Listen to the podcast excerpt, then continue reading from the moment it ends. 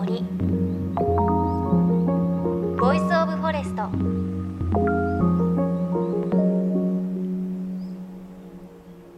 おはようございます。高橋真理恵です。え先日私ちょっと遅い夏休みでハワイに行ってきました。ハワイマウイ島とオアフ島に行ってきたんですがあのマウイ島は結構海を楽しんで亀と一緒に泳いだりもしてでいつもそういうこう海を楽しむ旅をハワイではしてるんですが今回すごくこうハワイの意外な部分ではないんですけれどエコが進んでいるなっていう部分がすごくたくさんあってあの以前からこうお店の、まあ、レジ袋だったりっていうのは有料のところと、まあ、あと無料で渡してくれるところもあったんですがあの今回行った時はもう全て紙袋もレジ袋も有料でどんな小さいスーパーでもあと高級なブランドの店でもあの袋は全部有料なんですよね。であの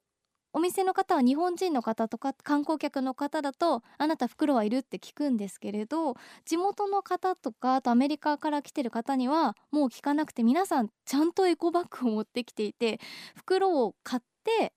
その買ったものを入れるっていうこう認識とか概念っていうのはもう皆さんないんだなっていうそのエコの意識にすごくびっくりしました。あとこうジュース買った時についてくるストローもやっぱりこうプラスチック製のものではなくて紙のものっていうのがもう8割9割のお店で導入されていたのであすごくいいことだなって思いましたしあの袋がない生活ってもう4日ぐらいすると慣れてきちゃって自分で前買った袋とかエコバッグとか持ち歩くようになるのでこれって日本でも導入実は簡単なんじゃないかなとかそんな感じもしました。ちょっとこういつもと違ってエコな部分を見たハワイの旅でした。さあ JFN38 曲を結んでお送りします。命の森 Voice of Forest。さあ今週も引き続き東京大学の特任助教細将貴さんのインタビューです。あのカタツムリの殻の右巻き左巻きとカタツムリを食べるセダカヘビの体の構造の関係性を解き明かした研究者細さんなんですがあの今日は細さんがこの答えを導き出すために長い期間調査を続けた沖縄の西表島の森のお話伺います。先週のおさらいをちょっとしますがカタツムリのおさらいです。沖縄県の西表島にいるカタツムリの多くは右巻きなんですがごく少数左巻きもいるそうなんです。でこれなんでその一定数残っているかというのはカタツムリの天敵セダカヘビの体の構造が右利きだからという話なんです。でこのヘビセダカヘビは右利きなのでその一定数数が残っている左巻きのカタツムリを食べるのが苦手なんだそうです。その結果セダカヘビに食べられない左巻きカタツムリは生き残り続けているという仮説にたどり着いた細さんです。でそれを証明するために何が必要かといえば現地の西表島での調査です。細さんが入り込んだ西表の森どんな雰囲気だったんでしょうか、まあ、最初にどういう仕組みで右巻きを食べる成功率が高いとかいうふうになってるかはわからないけれども見るしかないなと思って、えっと、西表島に行ってこのヘビを捕まえてきて調べるということをしました。このヘビはあの研究始めた時にはいろんな人に研究するのを止められたんですね。というのはこのヘビあのすごく珍しいことで有名で、はい、なかなかあの夜の森を調べても出会うことがないと。でちょっと前だったらあの見つかっただけで地元の新聞に載るぐらいのそういう珍しい生き物だったので幻のヘビだったんですね。はい、ええまあ、それであのそれを使って研究するっていうことは見通しがなかなか効かないということなのでそういうテーマは危ないよといろんな人に親切で、えっと、言われたんですけれども、えー、あのこれはぜひやりたいと思ってやったらうまくいったっていうそういうお話になりますね。いやすごい淡々とお話しされてますけれど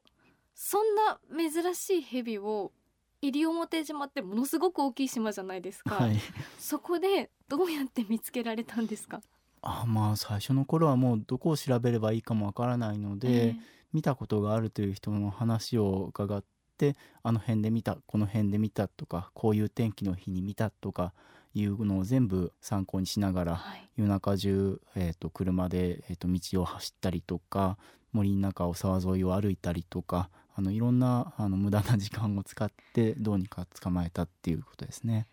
え西表島の夜の森を探検されはい夜の森をずっと一人で探検してました。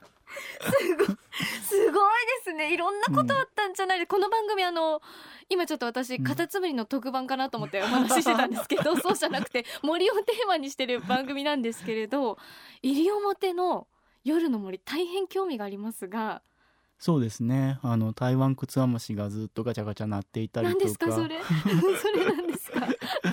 昼間とは全然違う音であったりとか、はい、い出てくる生き物も全然違いますしええね。でまああの沖縄の方ですので、えっと、毒蛇がいます。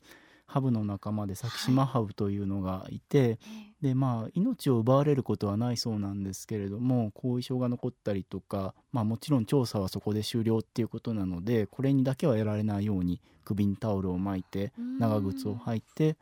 であのレインウェアを羽織って軍手もちろんしてであの森の中を切り進む時にはナタを腰に、えっと、引っ提げて、はい。ね、で懐中電灯を片手に探し回ると。今お話聞いてるから研究中だなっていう姿が浮かびますが ふっと見たら怖いですそうよねなんですよね。ナタ持って、うん。懐中電灯持って。これはあのね旅行者からしたら恐怖ですよね。えそうですよね。えでもそんなこうご苦労されて、ね、幻の蛇ということでしたから見つけるのには時間がかかりました。初めての時は丸1ヶ月以上西表島に行ってようやく1匹捕まえてっていうそういう感じでしたね。だってね今お話ありましたけどそれこそ探しているのがセダカヘビで強い毒を持ったのもヘビで同じようなとこに、います。あねーあのヘビ、まあ、種類は限られてますけれども、よく見るのがそのサキシマハブっていう毒ヘビ、はい。まあ、トップか2番目ぐらいかですね。であの非常に都合が悪いことに色合いがですね僕の探してるセダカヘビ岩崎セダカヘビっていう名前ですけれども、とよく似た黄土色でへー車で走ってて黄土色の長細いヘビがパッと目に入るとえでもしかしてと思って駆け寄ったら残念ながらサキシマハブっていうことがよくありましたね。いやもう聞いてるだけで怖いなって思うんですけれども見つけられたんですもんね。そうですねまあ一回見つけてしまえばだんだんとこういうとこが好きなんだなっていうことが分かってきてなんとか研究にもなったんですけれどもなかなかあの普通にはあの見つからない生き物だったんで大変でした。それこそその探す段階で西表島のいろいろなこう森行かれてると思いますが西表島の森っていうのは細さんの目にはどんな風に映りました？まあ昼間と夜で全然違うなっていうのがすごく最初の印象として強かったですね。やっぱり昼間はこうあまあ緑の濃ゆいあの日差しがちょっと外へ出れば強いけれど森の中はひんやりしてうん。風も穏やかで、ええ。まあ、気持ちのいい空間だなというのが多くの方にとっての印象だと思います。僕もそうでしたが、まあ、ええ。夜行くとあのちょっとしたことで道を見失ってしまいますし、なんか気持ち悪い虫がいっぱい出てくるし、まあ、怪我はどこでするか分かんないしとか言うんで夜と昼ではまるで違う顔っていう感じでしたね。あのこの番組朝方なのであまりヘビーなのはいけないんですが なんかちょっとおどろおどろしい虫こんなのいたよとかありました？そうですね。あのサソリモドキっていう皆さんがイメージするサソリによく似てるんですけれども、お尻の部分があの鎌首をもたげる感じじゃなくってピュッと一本の線になってるっていうそういうあの黒い割と大きな4 5センチもうちょっと大きいかなそういう虫がいるんですけれども、ええ。それがまあ夜出てくる中では、まあ、一番変な格好の生き物だと思いますね。毒はないん？毒はないですね。へえ。ただ臭いあのガスを出すので、えあんまりいじめるとあの嫌な思いをするっていうそういう生き物ですね。へえ。あとなんか本を読んでて蜂？多分あの僕が調査するところで特に多いだけだとは思うんですけれども、あのクモカリバチの仲間で、はい。えっと、手に持ってるライトに寄ってくるやつがいて、ええ。でこれが刺されると痛いので一番難儀しましたね。でもあの寝てる姿の鳥であったりとかええ。可愛い生き物も夜ならではのものもいろいろいて癒されることもあります。そうか夜の森では鳥が休んでいて。はい。あへのえ。ちょうど葉っぱのあるところの下でこう雨の中あの雨宿りしている鳥であったりとかいろんな鳥を見ましたね。へえでも細さんの姿見たらびっくりしちゃいそうですねそうです鳥もね。まあ、近くに寄るまで結構あいつらは夜はあのおとなしいみたいで、ええ。あの割と近くまで寄って写真が撮れたりとかするのへでえ。これはまあ昼間はできない特典かなって思いますね。へえ。あとはまあ蝶々であったりとかも夜休んでいてうん。静かにしてますしあと夜しか見れないっていう意味ではホタルの発光とかですね。あライトを消してみるとあの臨床に点々と明かりが見えてみんなこれがホタルの幼虫なんだなって思うとなかなかロマンチックでしたね。ー。そうですね、あとはやっぱりこう西表島って聞くと西表山猫すごくはい。頭数少ないって言いますが、は100頭を切ってるっていう話ですね。これもあの、はい、何回か車で走ってる時に見かけましたえーえー。ね。一瞬だけ見えてすぐに消えてしまう場合がほとんどだったので、まあ耳が丸くって山猫らしいという特徴があったので山猫だったんだというふうに自分の中で思ってるだけかもしれないんですが、えーまあ、最初の頃はこうあ山猫だと思って写真撮って地元の人に見せたらこれは野良猫だっつって 西表野良猫だって言われて残念だったことも何度かありましたね。へえでもそうですね。こうなかなかね大変な面もあるけれども夜の森ならではの楽しみっていうのもしっかり体験されてるんはい、ですね。そうですね。うん、どうですか？他のその西表以外でもこう調査をしている中でちょっとこう印象に残った森とかありますか？最近はあの伊豆諸島であるとか、あっちの方に調査を広げようとしていて何度か行ってるんですけれども八丈島なんかはこう北の方と南の方であの島の成り立ちが違っていて森の雰囲気もだいぶ違っていて面白かったですね。えっと一個の島だけれどはいあの南半分の方が、えっと、最初に島としてできてで北の方には新たに海底火山が噴火してもう一個ボンとあの島みたいなのができてそれがくっついたひょうたん型をしている島なんですけれども、北の方は要するにあの歴史がほとんどなくって新しいと。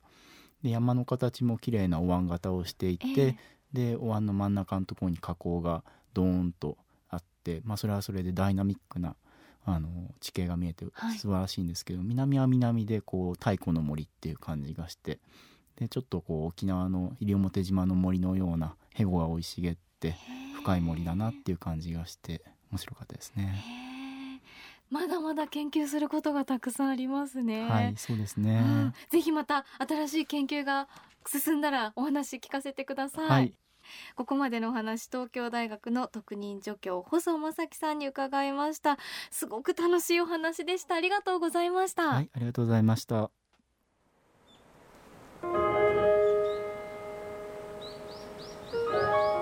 命の森。 Voice of Forest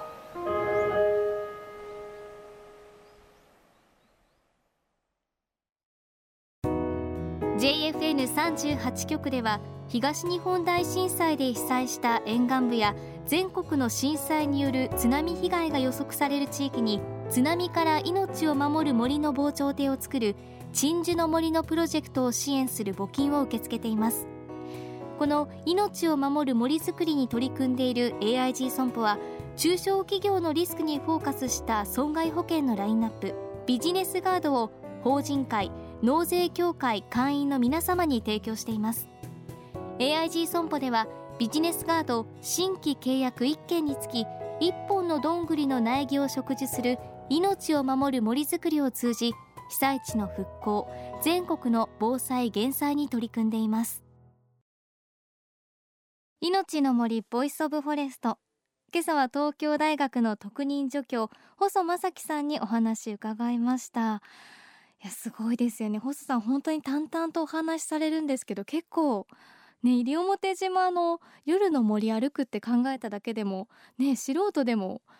なんかへハブがいて歩いちゃいけないなっていう感じがするのにそこに入ってまた似てるヘビを探すっていうのはねそれだけ本当にすごい探求心だなっていうふうに思いますし、まあ、正直私カタツムリもねヘビもあまり興味なかったんですけれどその細さんの探求心に触れるともうどんどん引き込まれてしまってえ右巻きが多いんだ。じゃあ左巻き見つけたらすごいんだって思うとなんかこう花壇とか今いないですけど見る目が変わるなっていう感じがしました。であのこの細さんのセダカヘビとカタツムリをめぐる研究より詳しく知りたい方は右利きのヘビ仮説という本が東海大学出版部から出ていますのでぜひ手に取ってみてください。あの夜の西表の森で出会ったこういろいろななかなか大きいあれとか出ているので もし気になった方チェックしてみてください。命の森 Voice of Forest お相手は高橋真理恵でした。この番組は AIG 損保の協力でお送りしました。命の森。の森。 Voice of Forest